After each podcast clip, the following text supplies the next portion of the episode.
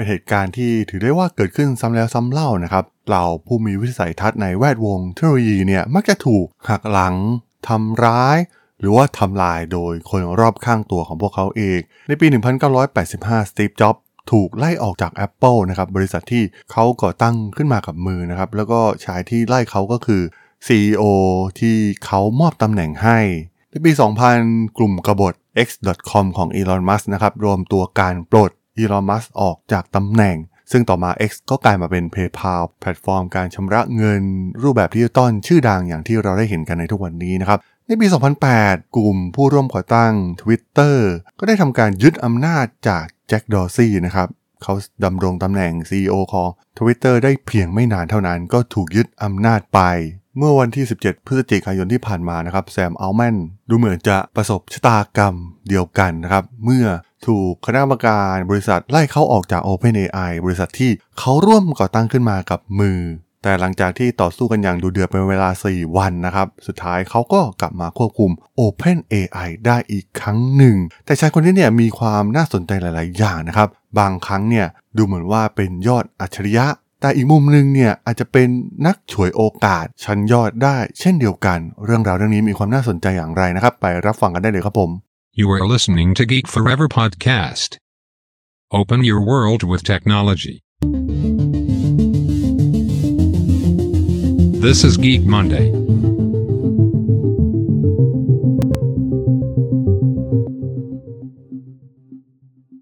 สวัสดีครับ ผมด.ดล ด.ดลจากด.ดล็อกนะครับและนี่คือรายการ Geek Monday นะครับ วันนี้อยากจะมาชวนคุยเรื่องราวของ Sam Altman กันอีกครั้งหนึ่งนะครับ ถือว่าก็ค่อนข้างน่าสนใจนะครับ ในประเด็นข่าวในรอบ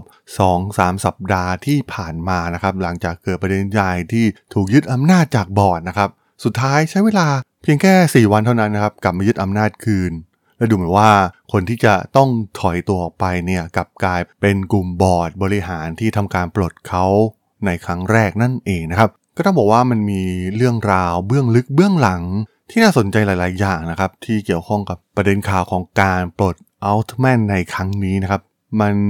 มีเรื่องของอุดมการนะครับ ผมก็ได้กล่าวไปในพอดแคสต์สัปดาห์ที่แล้วไปบ้างแล้วนะครับ เรื่องของอุดมการที่แตกต่างกันนะครับ กลุ่มหนึ่งเนี่ย ก็อยากเห็นโลกของเทคโนโลยี โดยเฉพาะเทคโนโลยี AI เองเนี่ยก้าวไปข้างหน้าอย่างรวดเร็วนะครับ และต้องก้าวด้วยอัตราความเร่งนะครับ แล้วก็ไม่สนเรื่องของการนำมาค้ากำไรหารายได้ แต่ว่าอีกฝั่งหนึ่งเนี่ยมองว่า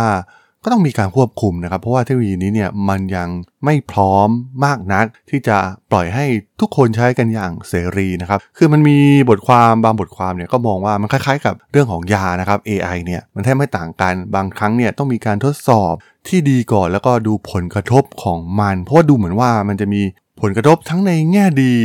และแง่ร้ายกับเทคโนโลยีนี้ค่อนข้างเยอะมากๆนะครับ มันเป็น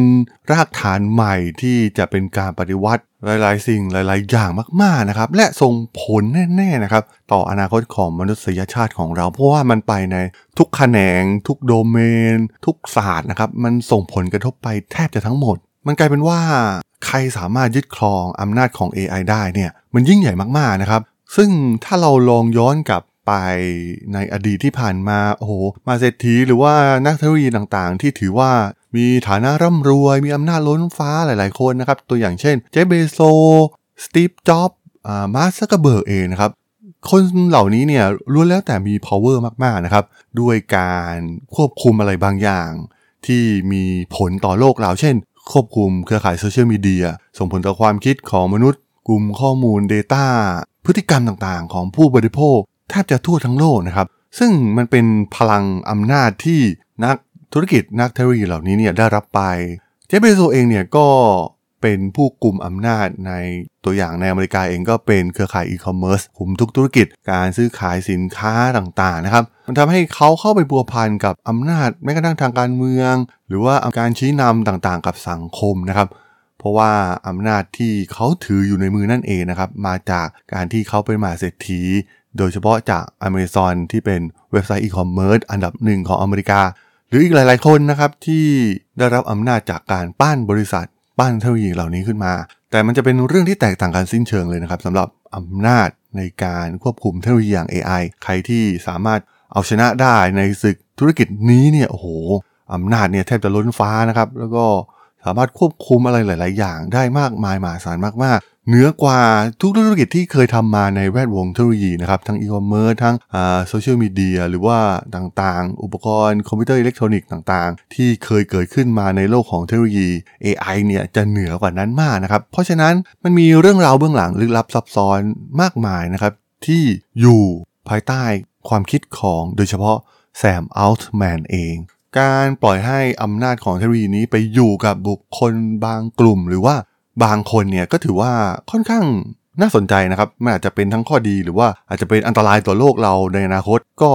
มันก็มีโอกาสเป็นไปได้นะครับ ซึ่งหลายๆ คนก็พยายามทักท้วงนะครับในเรื่องของเทคโนโลยีอย่าง AI เองว่ามันก็ต้องมีการควบคุมมีการจัดระเบียบก่อนที่จะนำมา implement ใช้งานจริง ๆ ปล่อยให้เทคโนโลยีที่มันยังไม่ทดสอบอะไรมากพอนะครับ แล้วก็ปล่อยให้ใช้งานจริงๆเนี่ยมันอาจจะส่งผลลบมากกว่าผลบวก ขึ้นในอนาคตก็ได้นะครับทำให้ความคิดนี้เนี่ยมันแตกออกเป็นสองส่วนอย่างชัดเจนมากๆนะครับรวมถึงเรานักลงทุน VC ผู้หิวกระหายเงินนะครับก็อยากเข้าไปลงทุนมากๆ กับเทคโนโลยีเหล่านี้นะครับแน่นอนว่าพวกเขาคงไม่อยากให้ใครมาอคอยควบคุม คอยจัดการเทคโนโลยีที่จะทำเงินได้มากมายมหาศาลในอนาคตอย่าง AI แน่นอนนะครับ เพราะฉะนั้น มันเกิดความแตกแยกขึ้นในแวดวงนี้อย่างชัดเจนมากๆ ซึ่งอัลส์แมนเองเนี่ยก็เป็นหนึ่งในคนที่มีความกระตือรือร้นอย่างสุดขั้วนะครับที่ต้องบอกว่าแตกต่างจากมหาเศรษฐีคนอื่นๆนะครับคนส่วนใหญ่เนี่ยอาจจะต้องการชื่อเสียง ต้องการความมั่งคั่งนะครับ แต่เป้าหมายของแซมอัลส์แมนเองเนี่ยเขาต้องการมีอำนาจเหนือเทคโนโลยีนี้นะครับมีความคิดเห็นที่น่าสนใจจากพอลเกรแฮมนะครับผู้ก่อตั้ง Y Combinator ที่ เคยทำงานร่วมกับ Altman เองก็กล่าวไว้นะครับ เป็นคำหนึ่งที่โอ้โหน่าคิดมากๆนะครับ เขาได้กล่าวว่าถ้าคุณปล่อย Altman ไปในเกาะแห่งหนึ่งที่มีแต่คนกินคนเท่านั้นเนี่ยแล้วคุณลองปล่อยเวลาให้มันเดินผ่านไป 5 ปีต่อมาเนี่ยเขาก็จะกลายเป็นกษัตริย์ผู้ปกครองเกาะนั้นอย่างแน่นอน โอ้โห มันเป็นอะไรที่ยกตัวอย่างได้น่าสนใจมากๆนะครับ แล้วก็เห็นถึง ความทะเยอทะยานของ Altman เองรวมถึงแนวคิดของเขานะครับ ในปี 2021 เนี่ยเขาได้เขียนสิ่งหนึ่งนะครับ ที่ถูกเรียกว่า Moore's Law for Everything นะครับ โดยทำนายว่าการปฏิวัติ AI ซึ่งเขาเองมองว่าเขาจะเป็นผู้นำเนี่ยนะครับ จะนำมาซึ่งผลประโยชน์อมหาศาลสำหรับโลกนะครับ เปลี่ยนแปลงธรรมชาติของการทำงานลดความยากจน โดยพลังงาน จาก generative AI นะครับ อย่างเช่น ChatGPT เอง รวมกับต้นทุนความรู้ที่ถูกสั่งสมมาจากทั่วโลกนะครับ จะสร้าง exponential curve ของการเติบโตของทุกสิ่งนะครับ ซึ่งถือว่าเป็นเรื่องที่ท้าทายมาก ๆ นะครับ เพราะเมื่อต้องพิจารณาในเรื่องการสร้างสมดุลระหว่างความเร็วที่จะใช้เทคโนโลยีนี้กับความปลอดภัยในการเปิดตัวเทคโนโลยีที่จะเปลี่ยนโลกแบบ AI แต่เขาก็มีแนวคิดที่แปลกประหลาด อยู่บ้างนะครับ ซึ่งพื้นฐานเบื้องหลังของเขาเองเนี่ยก็เต็มไปด้วยความน่าสงสัยนะครับ มีช่วงหนึ่งนะครับที่เขาเนี่ยไปหลบอยู่ในหลุมหลบภัยพร้อมด้วยปืนและทองคำนะครับ เพื่อเตรียมพร้อมสำหรับเทคโนโลยี AI ที่ปั่นป่วน โรคระบาดหรือว่าภัยพิบัติอื่นๆนะครับ และดูเหมือนว่าจากคำสัมภาษณ์หลายๆ แห่งนะครับ ที่เขาเคยสัมภาษณ์ไปเกี่ยวกับเทคโนโลยีนี้เนี่ยเขาจะมองโลกสวยเกี่ยวกับเทคโนโลยี AI ซะเป็นส่วนใหญ่นะครับ และที่สำคัญนะครับปัญหาความวุ่นวายที่มันเกิดขึ้นเนี่ยจุดเริ่มต้นมาจากตัวเขาเองด้วยซ้ำนะครับ เพราะว่า Altman เองเนี่ยก็เป็นคนคิดโครงสร้างองค์กร OpenAI ที่มันดูยุ่งเหยิงนะครับ ซึ่งเป็นจุดเริ่มต้นของความวุ่นวายที่เกิดขึ้นอย่างที่เราได้เห็นในทุกวันนี้นะครับ OpenAI เองเนี่ยก่อตั้งขึ้นในรูปแบบองค์กรไม่แสวงหาผลกำไรนะครับ เพื่อผลักดันเทคโนโลยี AI ไปสู่จุดที่คอมพิวเตอร์สามารถคิดได้เหนือกว่ามนุษย์นะครับ แต่เมื่อเวลาผ่านไปนะครับ ทุกคนต่างรู้ว่าเทคโนโลยีนี้เนี่ยมันต้องใช้เงินทุนจำนวนมหาศาลนะครับ เพราะว่า AI มันสูบ Data ต่างๆ แล้วก็พลังการประมวลผลเป็นอย่างมาก เพราะฉะนั้นเขาเองเนี่ยก็ได้ตั้งบริษัทลูกนะครับเพื่อมุ่งหาผลกำไรเพื่อดึงดูดนักลงทุนด้วยผลตอบแทนที่อาจจะจำกัดไว้นะครับ แต่ว่าไม่มีสิทธิ์แทรกแซงการบริหาร เหมือนว่าเขาเป็นคนออกแบบองค์กรนี้ขึ้นมาเองนะครับ แต่ว่าดูเหมือนว่าตอนนี้เนี่ยก็เริ่มไม่พอใจกับข้อจำกัดที่เกิดขึ้นจากความคิดของเขาเอง เช่นเดียวกับที่เขาเคยทำใน Y Combinator นะครับเขาก็เคยมีปัญหาเหล่านี้มาก่อนนะครับ หรือในช่วง OpenAI ช่วงแรกๆเองเนี่ยก็เคยมีปัญหากับ Elon Musk นะครับการที่เขาได้กลับคืนมาสู่ตำแหน่งผู้นำของ OpenAI อีกครั้งเนี่ย เมื่อเรามองในสื่อเนี่ยมันอาจจะเป็นเรื่องดีนะครับ ดูเหมือนเรื่องราวดราม่าการปลดผู้นำแล้วก็เหมือน Steve Jobs ถูกไล่ออกไปแล้วก็กลับมาครองอำนาจอีกครั้ง แล้วก็พาบริษัทยิ่งใหญ่ได้ในอนาคตนะครับ แต่ดูเหมือนว่ามันเป็นอีกเรื่องหนึ่งนะครับในส่วนของ OpenAI เพราะว่าตอนนี้เนี่ยกลายเป็นว่าคนที่ concern เรื่องราวของความปลอดภัยที่กำลังเกิดขึ้นกับเทคโนโลยีนี้เนี่ยถูกปลดออกไปนะครับ โดยเฉพาะกลุ่มบอร์ด คนเก่าทั้งหลายนะครับ แล้วก็จะมีการตั้งขึ้นมาใหม่ แน่นอนว่าก็ต้องเป็นคนที่ Altman เองเนี่ยไว้ใจ เพราะฉะนั้นแนวทางของ OpenAI มันเปลี่ยนไปแน่นอนนะครับ จะเน้นไปทางการพัฒนาเทคโนโลยี รวมถึงการสร้างมูลค่าจากมันนะครับหานักลงทุนที่สามารถนำเทคโนโลยีนี้เนี่ยไปทำรายได้ ไปสร้างรายได้ แล้วก็ทำกำไรให้กับบริษัทมากขึ้นนะครับ แล้วก็ ไม่ได้เน้นไปที่เรื่องความปลอดภัยของเทคโนโลยีนี้เหมือนในอดีตอีกต่อไปนะครับ ซึ่งดูเหมือนว่าอัลต์แมนเองเนี่ยจะพอใจในสิ่งที่เกิดขึ้นนะครับ มองบางมุมเนี่ยมันเหมือนละครที่อาจจะถูกขีดเขียนไว้แล้วนะครับ ซึ่งคนที่เขียนบทนั้นเนี่ยอาจจะเป็นตัวอัลต์แมนเองด้วยซ้ำนะครับเพราะตอนนี้เนี่ยบทสรุปของละครมันเห็นได้ชัดนะครับ ว่าตอนนี้เขาเข้ามาควบคุมอำนาจแบบเบ็ดเสร็จเด็ดขาด และ OpenAI เนี่ยก็กลายเป็นที่ต้องการมากยิ่งขึ้นนะครับ ด้วย AI โมเดลรุ่นล่าสุด GPT-5 และผลิตภัณฑ์อื่น ๆ ที่กำลังทำออกมานะครับทำให้บริษัทของเขาเนี่ยสามารถที่จะนำหน้าคู่แข่งได้นะครับก็ต้องบอกว่า Altman เองเนี่ยก็ไม่ได้เป็นจีเนียสอัจฉริยะอย่างนักเทคโนโลยีอย่างอีลอนมัสหรือว่าเจฟเบโซหรือนักสร้างสารรค์ประดิษฐ์นวัตกรรมเหมือน สตีฟ จ็อบนะครับ แต่ดูเหมือนว่าเขาเองเนี่ยจะเก่ง มีความสามารถพิเศษในการระดมทุน รวมถึงการดึงดูดคนเก่งๆนะครับ ให้มาอยู่ภายใต้การนำของเขา แล้วก็นำโดยวิสัยทัศน์ของเขานะครับ ซึ่งเอาจริงๆผมก็อ่านมาหลายๆ บทความที่เกี่ยวข้องกับชายคนนี้นะครับ มันมีอะไรที่ค่อนข้างกลุ่มเครือ แล้วก็มีความน่าสนใจหลาย ๆ อย่างนะครับ แต่ว่ามันก็ยังไม่ละเอียดมากพอนะครับ แต่ว่าสิ่งที่ผมมองได้อย่างหนึ่งนะครับ เขามีความคล้ายคลึงกับใครบางคนนะครับ ที่เคยเป็นปัญหามาในอดีตนะครับชายคนนั้นก็คือ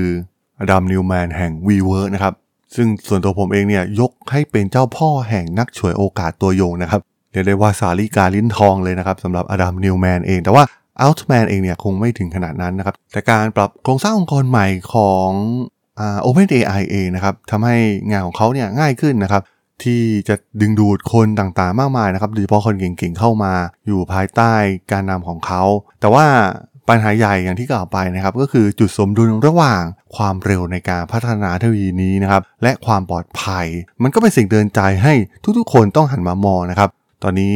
อัลต์แมนเองเนี่ยก็เรียกได้ว่ากลายเป็นหนึ่งในคนที่มีอำนาจมากๆนะครับ ซึ่งมันอาจจะยังไม่เห็นอะไรภาพชัดเจนในตอนนี้นะนะครับ เหมือนกับที่เราเห็นอย่างเคสของมาร์คซักเคอร์เบิร์กนะครับ แต่ว่าสุดท้ายแล้วเนี่ยมันก็เป็นสิ่งที่น่ากังวลใจอยู่ดีนะครับ หน่วยงานรัฐเองเนี่ยก็ไม่ควรไว้วางใจในเทคโนโลยีเหล่านี้ มากจนเกินไปนะครับ ทิศทางในเรื่องของความปลอดภัยเนี่ยเป็นสิ่งสำคัญมากกว่าวิสัยทัศน์ของชายอย่างแซมอัลต์แมนนั่นเองครับผม สำหรับเรื่องราวของแซมอัลต์แมนใน EP นี้เนี่ยผมก็ต้องขอจบไว้เพียงเท่านี้ก่อนนะครับสำหรับเพื่อนๆที่สนใจเรื่องราวทางธุรกิจเทคโนโลยีและวิทยาศาสตร์ใหม่ๆที่มีความน่าสนใจก็สามารถติดตามมาได้นะครับ ทางช่อง Geek Forever Podcast ตอนนี้ก็มีอยู่ในแพลตฟอร์มหลักๆ ทั้ง Podbean Apple Podcast Google Podcast Spotify YouTube แล้วก็จะมีการอัปโหลดลงแพลตฟอร์ม Blockdit ในทุกๆตอนอยู่แล้วด้วยนะครับ ถ้ายังไงก็ ฝากกด Follow ฝากกด Subscribe กันด้วยนะครับ แล้วก็ยังมีช่องทางหนึ่งในส่วนของ Line แอดที่ a d t r a d o n t h a r a d h o l สามารถแอดเข้ามาพูดคุยกันได้นะครับ ผมก็จะส่งสาระดีๆ พอดแคสต์ดีๆ ให้ท่านเป็นประจำอยู่แล้วด้วยนะครับ ถ้าอย่างไงก็ฝากติดตามทางช่องทางต่างๆ กันด้วยนะครับสำหรับใน EP นี้เนี่ยผมต้องขอลากันไปก่อนนะครับ เจอกันใหม่ใน EP หน้านะครับผม สวัสดีครับ